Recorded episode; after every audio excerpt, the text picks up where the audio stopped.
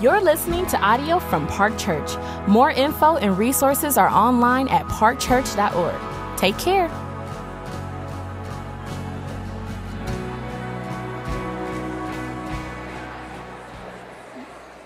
Today's scripture reading is in the book of Matthew.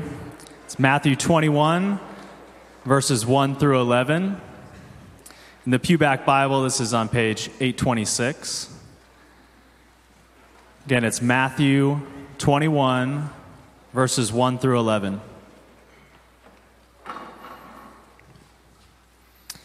Now, when they drew near to Jerusalem and came to Bethphage, to the Mount of Olives, then Jesus sent two disciples, saying to them, Go into the village in front of you, and immediately you will find a donkey tied and a colt with her. Untie them and bring them to me. If anyone says anything to you, you shall say, The Lord needs them, and he will send them at once. This took place to fulfill what was spoken by the prophet, saying, Say to the daughter of Zion, Behold, your king is coming to you, humble and mounted on a donkey, on a colt, the foal of a beast of burden. The disciples went and did as Jesus had directed them. They brought the donkey and the colt and put on them their cloaks, and he sat on them. Most of the crowd spread their cloaks on the road, and others cut branches from the trees and spread them on the road. And the crowds that went before him and that followed were shouting, Hosanna to the Son of David! Blessed is he who comes in the name of the Lord! Hosanna in the highest! And when he entered Jerusalem, the whole city was stirred up, saying, Who is this? And the crowd said, this is the prophet Jesus from Nazareth of Galilee. This is the word of the Lord. Thanks be to God. Good morning. Good to see you all. Happy Palm Sunday. Uh, glad to be with you. My name is Gary. I'm one of the pastors here. And uh, you are with us here today on a day where we are celebrating with Christians around the world and throughout history uh, what we call the triumphal entry of Jesus. And so, uh, Palm Sunday, uh, the name comes from them waving palm branches and laying palm branches down on the ground. And we're going to talk about that this morning from this passage. Uh, but it really is the doorway into what has historically been called Holy Week. Uh, Holy Week. Uh, it's crazy to think that we're in Holy Week. Easter is this coming Sunday and uh, that has come fast. I don't know what your spring's been like, but it's crazy. Uh, but Holy Week is a week that we celebrate, and even the word holy is we just set it apart as the people of God. Uh, for a couple thousand years, the people of God have taken time to really set this week apart to remember the last week in the life of Jesus Christ. Uh, we remember his entry into Jerusalem riding on a donkey, which we'll talk about today, where he affirmed and confirmed that, yes, I am the king. But throughout the rest of that week, in the last week of his earthly life, he would do things that would challenge the way people thought about his kingship, would challenge their expectations, the kind of king they thought he would be, and the kind of kingdom he had come to build. And so throughout this week, we take time to really stop and slow down on this last week of the life of Jesus. It's interesting, you get a, a couple paragraphs uh, and a couple of the Gospels that talk about the birth of Jesus. Uh, you get a, a, good chunk of the four different gospel accounts that talk about the life and the ministry of Jesus, but over a third of all of the gospels is focused on this last week of his life. Um, because in this last week of his life, Jesus was accomplishing something that would change the trajectory of the world, that all of human history would shift because of what Jesus Christ did on this last week. And so this week we'll celebrate Palm Sunday, his entry into Jerusalem. On Thursday we'll celebrate what we call Maundy Thursday, which comes from this Latin word mandatum, which just means commandment, where Jesus gives a new commandment to his disciples. On the eve before his crucifixion, he hosts a meal and he serves and he washes their feet. And he says, Just as I have loved you, so you all, as my followers, should love one another. He gives them this new commandment. We celebrate that on Thursday. On Friday, we celebrate what we call Good Friday, which is a strange name for a day where we celebrate the death of our King. But it's because our King was not killed against his own will, he was actually coming to lay his life down. What happened on that crucifixion moment was Jesus laying down his life to atone for our sins, to wash us, cleanse us, to actually demonstrate for us the Father's love. That the creator of the universe loves you In that Good Friday, we see this incredible demonstration of sacrificial love as Jesus lays down his life on the cross. We remember on that Saturday the depression and the darkness the disciples felt as they thought that all of their hopes and dreams had been dashed. Experiences that many of us have had as you feel pain in your life and in your story and you wonder, is there any hope? That's what those disciples felt on that Saturday. And we slow down to feel that, to enter into that emotional space, all leading towards Resurrection Sunday. On Easter Sunday, we celebrate this incredible reality that Jesus rose from the dead, not merely confirming who he was, but also beginning the dawn of a whole new age an age where dead things can be made alive, broken things can be restored, divided things can be reconciled. And we live in a resurrection world where Jesus is alive, he's present. So, so, what we're praying this week as we slow down and remember these things that we do every single year is we're praying that the Holy Spirit would flood these moments these traditions, these stories that many of you are familiar with, with new life. That you'd see Jesus, that you'd run to him, that we would come and adore him as our Savior and our King. It's, it's crazy to think that almost 2,000 years ago, a man from a little town called Nazareth rode into a little city, roughly 50,000 people, called Jerusalem, on a donkey. Five days later, he'd be betrayed by his friends and abandoned and nailed to a tree. That happened in human history, just happened. 2,000 years later, men and women and children around the world are celebrating that moment, that week. Men and women and children in Asia and in Africa and in Europe, in Eastern Europe, in the Middle East, in Central America, in South America, all across North America, in Australia, men and women and children are celebrating this today with us. It's awesome. It's awesome. We get to see how it is that Jesus came, the kind of king that he was, and the kind of kingdom he came to build. So we need the Holy Spirit's help. And so let's take a moment, calm our hearts before the presence of God, and ask him to work among us right now. So would you join me as we pray? Um, Jesus, we pause right now and give attention to you, our King, our Savior, the one who came into human history to demonstrate the Father's love, to redeem, to restore, to transform the world. Now, we have considered and been considering your life and your ministry, your approachability, your kindness, but also your wisdom, your strength, and your power. And I pray this week you would awaken us to the beauty of these truths. For those that have been aware of these stories and these realities and have celebrated them and have traditions around them, I pray that these traditions, these rituals, these stories would, would take new life this year for us. For those that have maybe been familiar or vaguely familiar, or maybe not that familiar, maybe people that are new to Christianity, I pray that, that this image of you as the Savior King, the humble, approachable Savior King, would bring transformation into their life. That it would be like they, their whole life has been changed as they consider who you are and what you came to do, your love for them, and your power in the world. So help us to see you and to rejoice and to celebrate and to worship you as your people, we pray. In Christ's name, amen. Uh, we are just going to dive right in today. We are looking at Matthew chapter 21. If you've been with us uh, for the past several months, uh, you know we're working our way slowly through the Gospel of Matthew, and you'll know that we were kind of just finishing chapter 17, and we are now jumping forward just a couple chapters. And so we'll get here back in our Matthew series in two or three years. Uh, you know, it depends on how long we take, but uh, we want to pay attention to this particular scene uh, because of, of what it means for us as the people of God. Uh, there, throughout this story in Matthew, Jesus has been going around teaching this good news that the God of the universe, the creator of the heavens and the earth, is paying attention to the world. He hears the broken cry of the world. He sees the world as it is, and he has intervened in human history. He has sent his own son to be the king through which he would restore all things. And Jesus came in a, in a, form and in a fashion that nobody would have expected. He came to an impoverished family. He was born of a virgin. He had a very kind of low key, kind of under the radar childhood. He came onto the scene now, has been on the scene for roughly three years, but has come outside of the sort of traditional way that people were trained in the religious systems in Israel. And so he's kind of come in a way that people didn't expect.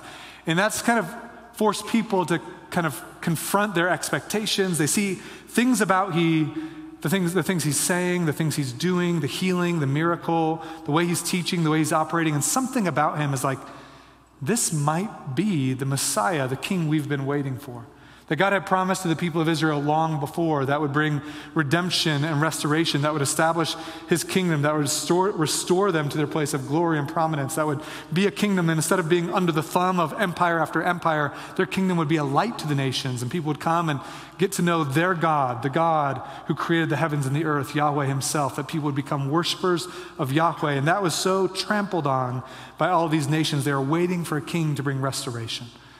And they began to see Jesus and hear his teaching and watch his action and see his power and his healing and his love and think maybe he's the king. But Jesus would do things and say things that would make them question and wonder.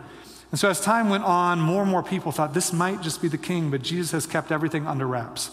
In fact, in the most clear moments that we looked at a couple weeks ago, where his disciples finally realized, yes, he's the king, he tells them explicitly, don't tell everybody. The momentum is growing, the crowds are growing, the sort of buzz around the life and ministry of Jesus has been spreading, that now he's beginning to withdraw. He's avoided Jerusalem for most of his ministry life. And all of that kind of moment kind of boils down to where we've been in the Gospel of Matthew, where Jesus finally sets his sight on Jerusalem and starts making his way to Jerusalem. And so that's where we pick up here in Matthew chapter 21 is Jesus' entry into Jerusalem in a really climactic moment. Look uh, with me, Matthew 21, verse 1. It says, Now, when they drew near to Jerusalem and came to Bethphage, to the Mount of Olives, then Jesus sent two, his, two of his disciples, saying to them, Go into the village in front of you, and immediately you will find a donkey tied and a colt with her. Untie them and bring them to me. Uh, in this moment, uh, Jesus is kind of been on this journey. He's heading towards Jerusalem. Imagine with him his 12 disciples, but also a, a, larger entourage of people that have just been staying near to Jesus. Some of them are close friends and followers, some of them are crowds that have come and gone at different points. But as kind of the news that Jesus is moving towards Jerusalem is spreading, more and more people are interested. And there's a few reasons why. Um, one is the kind of stories about Jesus and his healing has been attracting a lot of crowds. He's healed people from sickness and skin disease. He's raised a woman's daughter from apparent death, raised a centurion's son. He has brought healing to people who couldn't walk. He's healed people who couldn't see. He raised a man named Lazarus from the dead. All these stories are moving. There's a time where he met, uh, fed 5,000 men, probably 15,000 people in one setting. Another time where he fed 4,000 men, several thousand people in one sitting. And all of these kind of stories are spreading and spreading, and people are like, Is he the king? Is he the king? But he has refrained from being explicit and honest and direct about his identity. He's kept it quiet. And now he's heading towards Jerusalem. He's been teaching things that felt different. He taught not just like unpacking old things, but somehow bringing a new kind of authority to the old things, as if all those old things are coming to their fulfillment in this moment, in his life, in this community. And it was compelling. People were coming near to him, and the, the kind of people that were coming near to him were surprising. It was the marginalized, the poor, the ostracized, the sick, and the hurting. And in the middle of all of that, people from Jerusalem would come and, and they'd catch wind of this Jesus who might be this Messiah. We don't know. We need to check him out. He's not from our crew. And they'd come, and these tensions were mounting. And as those tensions mounted, Jesus would continue to kind of like slide out of these tense moments as if he wasn't yet ready for that conflict. He wasn't ready for that conflict to come to a head. And so when he's heading towards Jerusalem, you feel the anticipation is thick.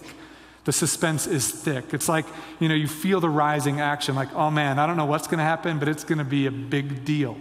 What makes it a big deal on top of just the kind of normal expectation that was kind of growing around Jesus was the time in history and of the year in which this moment happened. This is happening at the beginning of what's called the Festival of Unleavened Bread. The Festival of Unleavened Bread was a week long festival where not just the people in Jerusalem, but Israelites from all over the region would kind of go through a pilgrimage to do a week long festival to celebrate the moment where God had rescued them out of bondage in Egypt and redeemed them from their captivity and the death and destruction that they faced in Egypt. This week long festival will culminate in Passover. And in the Passover, it's this feast where they celebrate this lamb as they remember that God rescued them from Egypt through the blood of a sacrificial lamb, redeeming them from captivity, showing forgiveness from judgment. And they would consider this that whole week. And so a town of roughly 50,000 people would swell to around 200,000 people, quadrupling in size in a matter of days. And so just imagine thousands and thousands, tens of thousands, roughly 150,000 people making their way steadily towards Jerusalem on this path. The path that Jesus is taking is a normal path where all of the Jews from the region of Galilee would be making their way down at the right time, at the same time. And so you have the 12 followers of Jesus, the 12 disciples, his other crowd, but also a lot of people around, a lot of people paying attention. Jesus is on his way to Jerusalem. You just feel the buzz, you feel the anticipation. It's thick. It's thick. Like if this was in a movie, you know, like the music's going to get really dramatic. You know, you're going to, the cinematography is going to be real intense and thoughtful. You just feel this moment. Something is about to happen. And so Jesus comes in the traditional route over the Mount of Olives. He's going to go down through the Garden of Gethsemane and into the city. And as he crests over the Mount of Olives, just on the outside of the city, he tells two of his disciples to go into the village in front of you, and immediately you will find a donkey tied and a colt with her. Untie them and bring them to me. And if anyone says anything to you, you shall say, The Lord needs them, and he will send them at once. Now, one of the reasons I love Matthew's telling of this story is because this line here, because it's a, it's a funny scene. You have to like put yourself in that moment you feel the thick anticipation. You feel like uh, all of the kind of like mounting excitement. There's a buzz. You crest over the Mount of Olives. And now Jesus says to a couple of the disciples, I want you to go get me a donkey and a colt. I want you to bring them to me. And we'll talk about the significance of that. But what he says is you're going to go into a village and you're just going to find them there. And when you find them there, just take them. And I'm just like, you know, for the disciples of Jesus, like pretty familiar with the Old Testament, it's like there's a commandment about that. It's like, thou shalt not steal. Uh, and how do we do that? And Jesus like, no big deal. So if somebody asks you, what are you doing? Taking my donkeys. just tell them the Lord needs it. And they'll be like, fine, sounds good, you know? We've, we've talked about this before, but like, don't try that. Just generally speaking, like if you need a car and you're like, I need a car, that person's car is warming up in front of their house, I like that car, I could use that car. Uh, you just go and get in it. And if they're like, hey, neighbor, what are you doing taking my car? You're like, the Lord needs it. And they'll be like, nope, no problem. Sounds good. Take it. It's yours. Like you feel it's like, is this really going to happen? It's like, what, what is happening in here? Because it's a bizarre scene uh, and, uh, and it's really significant.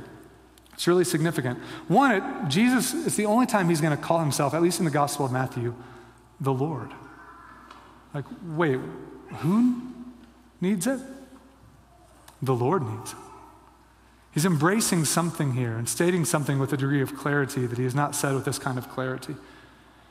And you feel the, the, the, swell of this, that as they go into this space, he has this sovereign power and the sovereign right to all things. The donkey is his donkey, the city is his city, the world is his, his world. He is the Lord. He is the Lord. And when they speak this, it's going to be given to him. It's coming to this moment. Now, what's more significant about this moment is there was wrapped up in the kind of uh, concept of the arrival of a Messiah all of these prophetic hopes. And one of those prophetic hopes came from Zechariah chapter 9, verse 9, which is quoted here by Matthew. So, Matthew talks about this historical moment, this thing that happened, and to help you understand the significance of the moment, he gives a quote. He says, This took place to fulfill what was spoken by the prophet, the prophet Zechariah. Say to the daughter of Zion, Behold, your king is coming to you, humble and mounted on a donkey, on the colt, on the foal of a beast of burden. The Israelites would have known this.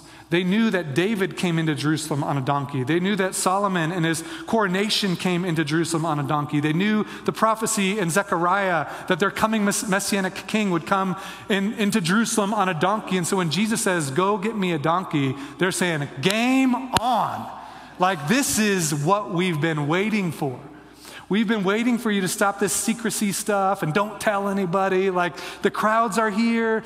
It's the festival of unleavened bread. There's a huge buzz. There's anticipation. There's this conflict that's rising. And Jesus is like, Get the donkey. I'm the king. And they're like, Game on. Now, Jesus has already said that he's going to be going into Jerusalem. He's already said that he's the messianic king. He's made that clear. You are the Christ, the Son of the living God. But he's told them to keep it quiet. It seems in this moment, Jesus is saying, Hey, the secrecy is done. I am telling the world who I am. I'm going to make it really clear exactly who I am. And they knew in that Zechariah prophecy Behold, your king is coming. All these prophetic hopes from Isaiah and Zechariah are coming to this moment, and the people, the followers of Jesus, are feeling like, okay, he's going to come into Jerusalem. He's going to build this crowd. There's so many people around. They're going to get it. We're going to overthrow the Romans. We're going to drive them out. We're going to get this thing done. He's going to establish his throne, take the kingdom. This is what we've been waiting for. They understood he was the king, but they did not understand what kind of king he was. They understood he had come to save them, but they didn't understand from what he had come to save them. They understood something about his identity, but they did not understand the kind of kingdom he was coming to build. And so in this moment, you, you feel the kind of kind of growing, rising action. They, they go and they get the donkey and they bring it and they take their cloak and their clothes and they hang them over the donkey like a saddle. And Jesus gets on the donkey, and we even learn from other uh, gospel writers, he sits sideways on the donkey and he rides in. The crowd knows exactly what this means. They know it means he is the Christ, the anointed one the king we've been waiting for. They know it. They get it, and they're right. They're right.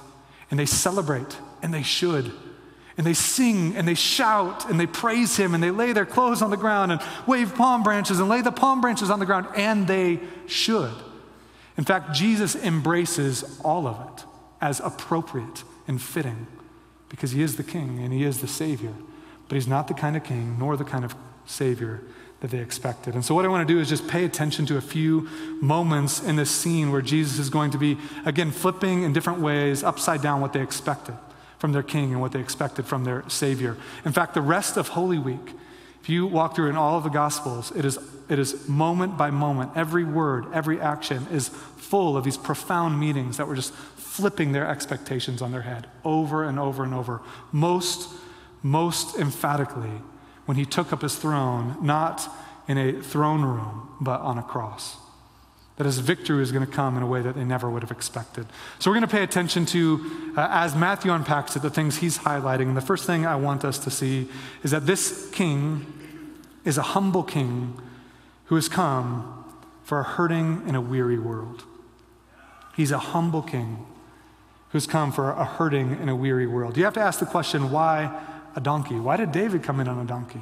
Why did Solomon come on a donkey? Why is this king coming in on a donkey? What kings come in on historically is war horses or stallions, right? Like, or if you're a Persian king, you're coming in on an elephant or something, right? Or if you're a creative, you know, Enneagram 4 king, it's going to be like a Siberian tiger, you know, like something outside the box, cool, majestic, like something that's just like, whoa, he's awesome. Not a donkey. Why a donkey? That feels kind of lame. It is a kind of lame thing for a king to ride in on. That's, that's the point. In fact, in the Zechariah prophecy, it says, Behold, your king is coming to you, humble and mounted on a donkey. He doesn't come in on a war horse. He doesn't come in with pomp and pride to kind of elevate himself, make everybody think he's awesome. He doesn't come in with a kind of military entourage that's there to protect him and make sure he's safe. He comes in accessible, vulnerable, approachable, inviting.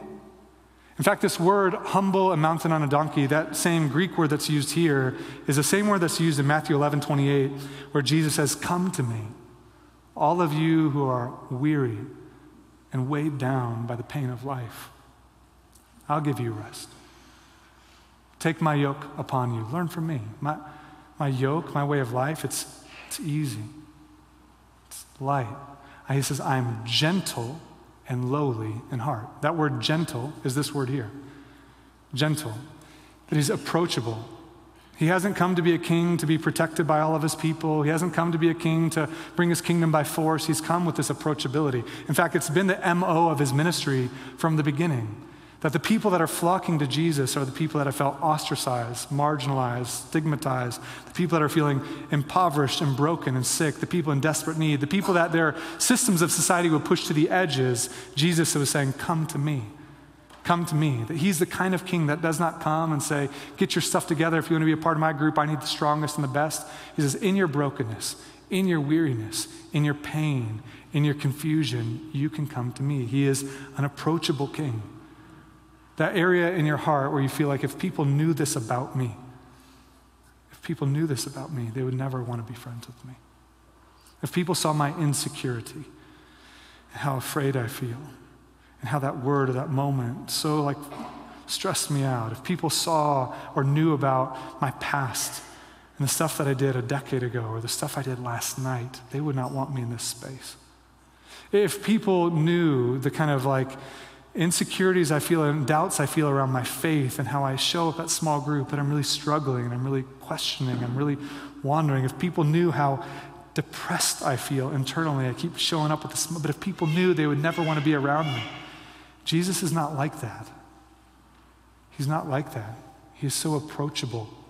He's so inviting. He does know, he does see, and he has come in a posture, in a way that's saying, Come, come on. I'm not like that. I'm not like the other kings. I'm not like the systems of this world. I'm not like the societies that stack people up and weigh people against each other based on their achievements or lack thereof. You can come to me. He's a humble, approachable, accessible king that's inviting right now, you right now, in your weariness, in your pain, in the brokenness, that part of you that you feel like most of me can show up here, but if people knew that part of me, Jesus saying, I know that, and I'm welcoming you. I love his gentleness. I love that we have a gentle king, a humble king, a lowly king. It's who he is. It's the kind of king he came to be. It's not what they expected. They expected war, and Jesus invited the most broken, the most needy, the most vulnerable to draw near to him. Second thing that he flips on his head that he came to be a savior king, but not the kind of savior king they expected. He came to be a savior king for a sinful and a broken world. Broken we can deal with, broken we feel. Broken we feel in your life, in your story, broken you feel with your family, broken you can feel in our society, in our city, broken you can see all around the world. The underneath that brokenness, where did it come from? Where did it come from? The people of Israel knew he was coming to save them, but he didn't understand what he was coming to save them from. Look with me at the passage. Here's what it says. It says, The disciples went and did as Jesus had directed them. They brought the donkey and the colt, and they put on them their cloaks, and he sat on them. Now, most of the crowd understood what was happening, so they spread their cloaks on the road, and others cut branches. We learn from, like, the Gospel of John, these are palm branches, which were symbols of messianic identity, like, like Jewish nationalism. They're like waving flags, they're laying these on the ground. There's a growing crowd, and look at what it says. It says, Most of the crowd spread their cloaks on the road, and others cut branches from the trees and spread them on the road. And the crowds that went before him and that followed him were shouting, Hosanna to the Son of David! Blessed is he who comes in the name of the Lord! Hosanna in the highest! They're shouting, they're singing, they're taking their cloaks and their coats and laying them on the ground, rolling out the red carpet. They're cutting off branches, waving flags like this is the moment. Our King has come and he's come to save us. And they are singing exactly what they should sing. They picked the right psalm. They sang from Psalm 118 Hosanna. Hosanna. What is Hosanna? Hosanna is, in our English language, is what's called a transliteration of a Greek word here, which is Hosanna. Transliteration just means we didn't translate it, we just reframed it with English phonetics. And that Greek word Hosanna is a transliteration of a Hebrew phrase, Hoshia na. Hoshia, save us, na, please. Please, Lord, save us, please. And they're pulling this straight from Psalm 118, verse 25, where they're talking about the pain and the brokenness within Israel, and they cry out to the Lord, Lord, please save us, please. Please, Lord, save us. Bring deliverance, bring transformation, redeem, restore, deliver us. And they would cry out and cry out. That's Psalm 118, verse 25. Psalm 118, verse 26 says, Blessed is he who comes in the name of the Lord. Like the Lord sees you as you cry for deliverance, and he meets you, and he's sending one to come to bring that salvation. So that phrase came not just to be a cry for salvation, but a cry that God sees us and has sent salvation. He has sent us his saving king, his savior king. And so when they cry out, Hosanna, Hosanna, blessed is he who comes in the name of the Lord, they get it. He is the savior that they've been waiting for. They get it. But what they think he came to do is not exactly what he came to do. The most pressing issue on their mind was the fact that they were under the thumb of empire after empire the Babylonians, the Persians, the Greeks, and now the Romans, and they could not find a king to bring deliverance from their painful cir- circumstances. What they did not understand or want to take honestly is the sin in their life that had led them into that experience of pain and judgment. That's tricky, and there's a ton of nuance, so hear, hear me closely. God cares about the pain in your life. He cares about the difficult circumstances we face. And when Jesus came into the world, he was a demonstration of God's care, God's sympathy. They'd see people as harassed and helpless, like sheep without a shepherd. And he would, came into the world to show them the compassion of their God. But the way he is most foundationally, most fundamentally dealing with that hard circumstance is by dealing with the root cause. And the root cause of all of the brokenness in the world is us. It's humanity. Where did this brokenness come from? People like me and you. Our rebellion against the Creator our rebellion against his reign, against his wisdom, our running from his presence, our attempts to build our own kind of kingdom, our own kind of way, rejecting his value system and saying, No, my value system is going to be about me and about mine. And I'm going to carve out my own path to joy, my own way. And that might hurt others, and it might create cities and systems that hurt others. And that's not my business. I'm going to build my own kingdom. And we bring brokenness into this world, not just into our own hearts and into our own lives, into our relationships into the creation itself. Even disease, even pandemic is a part of a curse on the world that was brought through our sin against God. And that's something that the world does not want to talk about. But when you ignore the root problem to the brokenness in the world, you will miss the, the beautiful solution. That Jesus Christ came into this world, not first and foremost to redeem us from our hard circumstances, but first and foremost to redeem us from our hard hearts. And so when we cry, Save us, we pray, Lord, He cares about your circumstances. He cares about, and you can, you can cry out for deliverance. Most fundamentally, though, He's come to save us from the sin in our own hearts. That we should be crying, Lord, save me from my selfish heart. Lord, save me from my greed and my desire for more and more and more. It's insatiable. Save me.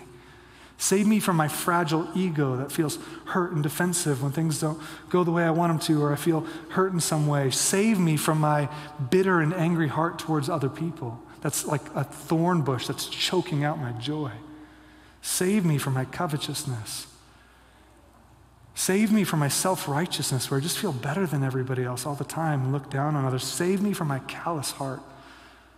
Save me from my cynicism where I hear stuff like this and I just kind of blow it off because I just don't care. I've heard it before. Save me. Save me. Save me. Hoshiana. Hoshiana. And Jesus came to save us. He came to be a savior for a sinful and a broken world. He does care about the brokenness. He cares about the pain. He cares about the circumstances. And the path towards redemption of all things comes through the redemption of the human heart and the transformation of lives as we turn to Him as our Savior, one from whom we need mercy and grace. And He came to be that. Not in this condescending way, in this condemning way, but in this inviting way, saying, Come to me with your guilt. Come to me with your shame. I've watched you carry that for decades. Feel shame and you've hidden that part from me. You don't need to hide it from me. I came to save you from that, to forgive you of that, to cleanse you of that. You don't have to pretend you're better than other people. You don't have to hide those parts of yourself. Come to me. I am your Savior King who's come to save you from your sin, to transform your life, and to change you by grace and through love. He has come to be the Savior King that the world needs, that you and I need. Third thing we see in this passage that I just want to pay attention to is that he did come to be a king, and he came to be a reigning king. A reigning king. Look with me at what he says or what the crowds say in this passage. I think it's a really interesting detail. It says, The crowds came out shouting, Hosanna to the Son of David. Blessed is he who comes in the name of the Lord. It's that Son of David line that doesn't show up in Psalm 118. It's like, why are they saying Son of David? Why are they saying that? Because they understood that if he is the Christ, if he's riding on a donkey, and if he's coming into Jerusalem in this moment, and if he really is this kind of one that we've been expecting, that means he's the one that was promised, that would be an offspring of David. And they knew that there was a huge expectation that a offspring of David would come and establish a new kind of kingdom. Not a kingdom that would kind of rise for a while and fall when the next global superpower came. It would be a kingdom that would reign forever and ever and ever. That Jesus came to be a reigning king for a chaotic and anxious world. He is the reigning king that we need in the midst of a chaotic and anxious world that this king would come and he wouldn't just kind of rule for a little while and hand it off to the next people. He would establish his kingdom through his death on the cross. He would be raised from the dead and would take a throne and a seat where he has all authority in the heaven and on the earth, in the spiritual realm and in the earthly realm. And he would reign forever and ever and ever. And so we gather right now today, right now today, under the reign of a king who's in absolute control. When we face pandemics that upend our lives and change the world, when we face kind of broken and spiraling economies, when you face civil injustice and social injustice in the world and political divisions, when you feel relationships ripping and division all around us, when you feel chaos in your family and you feel confusion in your life, when you go to work and you feel like, man, I don't understand what's happening, I feel a little bit confused about what God's calling me to do in my life, and when you go to these situations with your friends and you feel difficulty and you feel so bewildered, when you think about the kind of place that your family is in and you feel, man, I just don't know what side's up, what side's down, when it feels out of control, you feel disoriented, there is a king who reigns on the throne. He's on the throne. Right now, he's on the throne. And he sees you. He's got it. He's in control. He's not kind of left the seat. He is reigning now in the midst of the chaos in this world and the anxiety that we face as we live in that chaotic moment. There's one who sits on a throne in absolute control, and we have an invitation to trust him. His ways are not always our ways, his wisdom doesn't always make sense to us, but he sits on the throne. And you can find joy and you can find peace in the midst of the most chaotic moments when you understand there's a king. My king is on the throne. My king loves me. My king is approachable and I can come to him. You can find a kind of peace and a kind of joy that's indestructible, that's unshakable. When you live in a shakable world and all the shakable things are shaking, there's a king whose reign is unshakable. And he's building his kingdom, and he's reconciling people to his grace, and he's establishing it, and it will not fail. We just read about it in the assurance of pardon. From this time forth and forevermore, he reigns. That's the kingdom, that's the government, that's the rule that he has over the world, and that gives peace and joy in the midst of a chaotic and anxious world. It's interesting to me the, the palm branches in this passage. As the people gather and they're waving all these palm branches and they're singing Hosanna, they get it right, but they're also anticipating a future. In Revelation chapter 7, there's a moment where John, who is one of these disciples here in this moment, pictures a scene where people from every tribe, every tongue, every nation are gathering around Jesus, where Jesus has come again to finally and fully establish his kingdom. And says they're going to be waving palm branches. Like this moment, the arrival of the king, the kingdom has come to its full fruition, its culminating moment, all things new. And so he's not just a reigning king in a chaotic and an anxious world, he's also a returning king for a waiting world. And so we celebrate this week when we celebrate the death of Jesus, we remember his love for us, his sacrifice for our sins. We celebrate the resurrection of Jesus, that he's creating new life and transforming the world through his resurrection power. We also wait. We wait. We wait with patience. We wait with endurance that He's coming again. All things will be made new. Sin will be no more. Division no more. Death no more. The dead will rise and we will sing Hosanna. Hosanna in the highest. Blessed is he who comes in the name of the Lord. Let's pray together.